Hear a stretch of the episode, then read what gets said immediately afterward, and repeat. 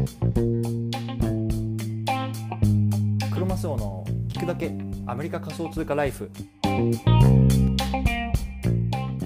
皆さんおはようございます。アメリカ西海岸在住のクロマスオです。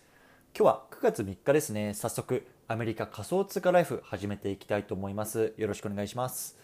早速今日のテーマなんですけれども今日はこれから学び始めるには何をするかというところでね話していきたいなと思っています。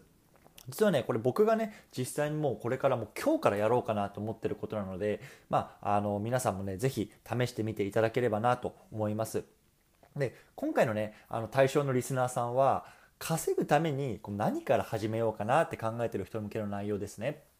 今ね、会社員やってるんだけど、もうね、朝起きるのも辛いしね、もう上司もうざいしね、もう独立してね、したいんだけどね、そもそもね、どうやってお金って稼げばいいのかなとか思ってる人とかね、そういった方にね、ちょっと聞いてほしいなと思ってるんですよね。なので、稼ぐっていうことにフォーカスしているので、もしね、もうなんかお金が嫌だなとか、いや、それは興味ないよって方はね、もうここでね、バッサリ切ってしまってね、あの、問題ないかなと思います。でね、結論から言うとね、やっぱり波乗りってね、大事だよなっていうところなんですね。まあ、あの、今この NFT の市場っていうのはね、すごくバブルなので、あのそこも前提にね聞いていただけると思い,、ま、思います。でね僕自身ねこの仮想通貨のバブルっていう恩恵にま少し預かっていましてまあね、ブログを書いてるんですけれども、そちらでね、えっと、まあ、8月の収益が大体2000ドル強ぐらい出るんですね。大体、だから日本円で20万ぐらいですよね。で本当にね、あの何の変哲もないブログでアクセスもねね月に多分 1500PV ぐらいでもすごい弱小ブログなんですけど、まあ、ブロ仮想通貨のブログを書くことによって、まあ、大体20万ぐらいあの手にしてことができました。なのでこういうねあの波乗りっていうところがね非常に大事かなと思ってます。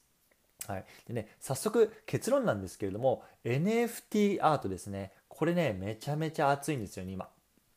で、あの、すでにね、オープンシーっていうね、この NFT をやり取りするプラットフォームがあるんですけれども、ここに流入した金額っていうのがね、メルカリを超えてるっていうようなね、データも出ていて、すごいですよね。うん、今日はね、3つの事例取り上げて、この NFT アートがなぜ今学んだ方がいいのかっていうところをね、お話ししたいと思います。で最初3つ取り上げるんですけれども1つ目イギリスの12歳の男の子がこの NFT アートで約30万ポンドを稼いだ話ですねで2つ目アメリカ在住の8歳の男の子の絵が最高2500万円の値がついたよっていうところ。そして3つ目日本の高校生がボットを作って1億円を稼いだよっていう話ですね。この辺りをね前提に今日お話ししていきたいなと思います。今日はねあの NFT って何なのっていうか NFT が分かってる前提でね話を進めていきたいと思いますのでもしね分からない方っていうのはね NFT とかはとかでねあの Google 検索していただけると分かると思います。はい、ではここからね早速進めていきたいと思うんですけれどもその前にねこの番組はねあの仮想通貨を生活の一部にっていうのをモットーにブログとか音声を通じて主にアメリカでの仮想通貨に関する情報っていうのを発信してるんですね。仮想通貨って怪しくないとか仮想通貨ってギャンブルだよねとかそんな風に考えてるリスナーさんが少しでもあ仮想通貨って面白いなと思ってくれたら嬉しいです。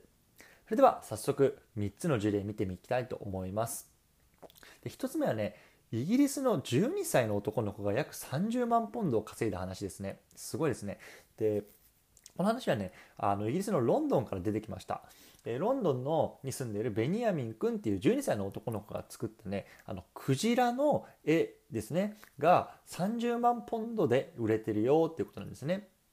これ厳密に言うと、まあ、3000万ポンドってまあ日本円で言うと今ね4500万円弱ぐらいなんですけどもすごいですよね。でこれ厳密に言うとねあのイーサリアムで支払いを受けているので、まあ、この今のあのイーサリアムの価格っていうのが割と高い位置に推移しているので、まあ、あのこれぐらいの金額になってるんですけれども、まあ、とにかくねあのこのブロックチェーンの技術を使って仮想通貨で自分のアートを売るっていうもうねもう最先端を言ってるのがこの12歳の男の子なんですよ。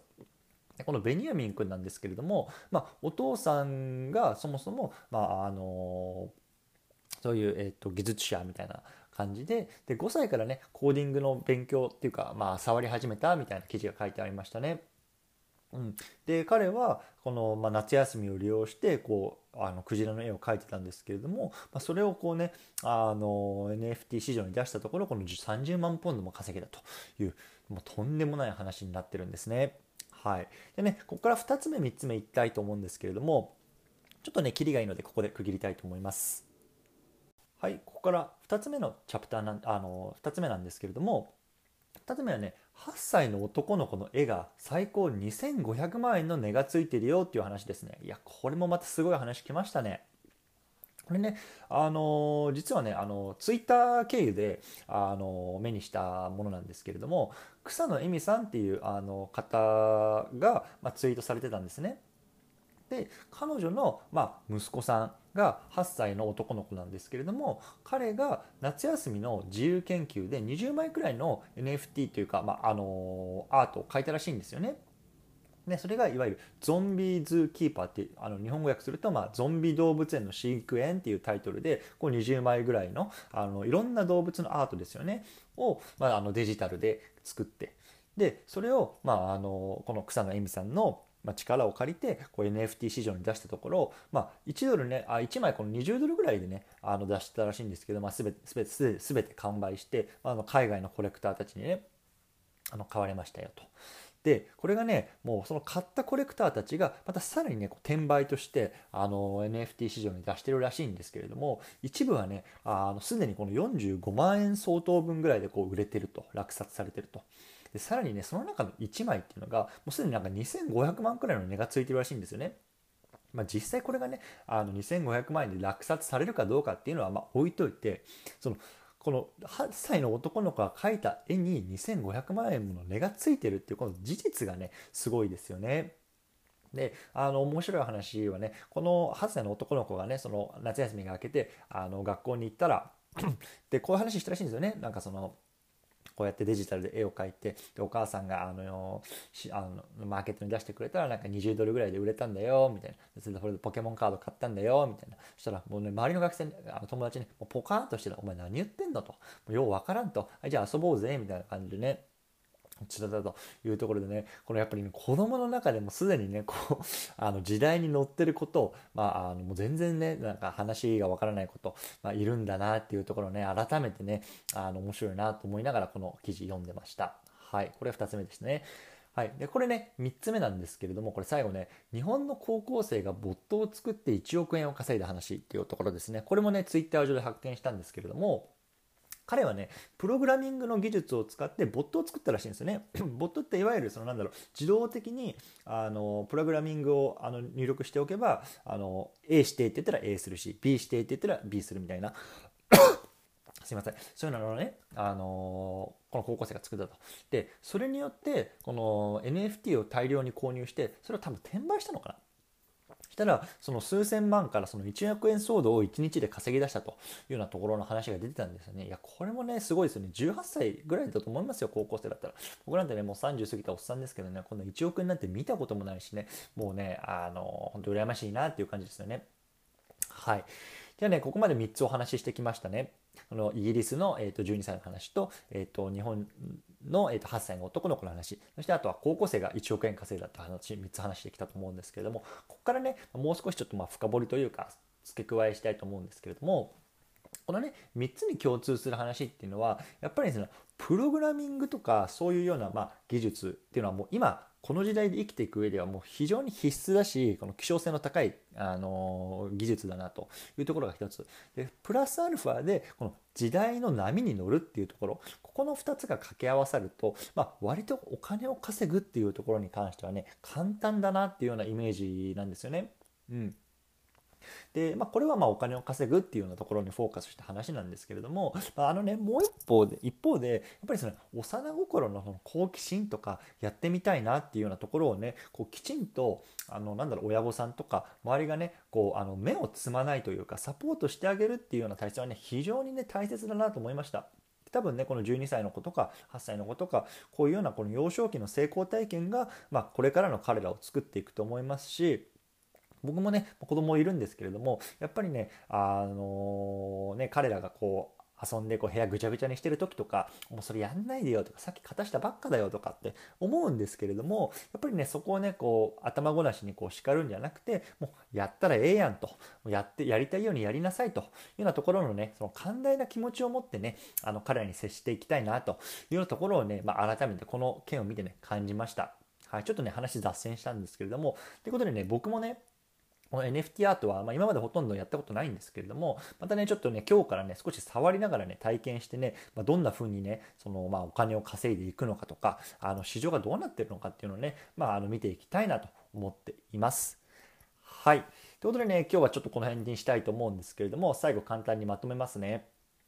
今日はね、これから学び始めるのは何やるかっていうようなところのテーマで話してきました。で結論から言うと NFT アートが厚ぎますというところですね。で3つの事例について話してきました。1つ目がイギリスの12歳の男の子が約30万ポンドを稼いだ話。2つ目は8歳の男の子の絵が最高2500万円の値がついている話。そして3つ目が日本の高校生がボットを作って1億円稼いだ話。この3つでねお話ししてきました。うん、あのね、これで聞いてる皆さんでね、ちょっと私も興味あるな、あの、NFT でお金稼ぎたいなって言ったらね、ぜひ今やってみるといいと思いますよ。多分ね、あの、数千万円はわかんないけど、あの多分、うん百ドルぐらいになるんじゃないかなと思いますね。うん。ということで、あの、今日はこの辺りにしたいなと思います。でね、あの、今日のね、合わせて聞きたいなんですけれども、今日はね、ポケモンカードに夢中になった人が仮想通貨にはまる3つの理由っていうところでね、過去に配信した記事、あの音声をね、あのリンクを貼っておきます。これもね、あの NFT 絡みの内容になってね、非常に面白い内容になってると思いますので、興味がある方はぜひ聞いてみてください。はい。じゃあ最後ね、告知させてください。この番組ではリスナーの皆さんからのサポートっていうのを募ってます。アンカーのページのサポートっていうのをクリックしていただくと月額99セントからサポートしていただくことができます。1日換算でね、約3セント、だから3円ぐらいですね。うん。皆さんのサポートでより聞きやすい機材の購入とかコンテンツの拡充に当てたいと思いますのでサポートしてもいいよっていう方はね、ぜひよろしくお願いします。はい。ということでね、私、クロマスオはブログとかツイッターでも仮想通貨に関する情報を発信しています。概要欄にリンクを貼っておくので、興味のある方は、いいねやコメント、フォローをよろしくお願いいたします。それでは今日も素敵な一日をお過ごしください。クロマスオでした。バイバイ。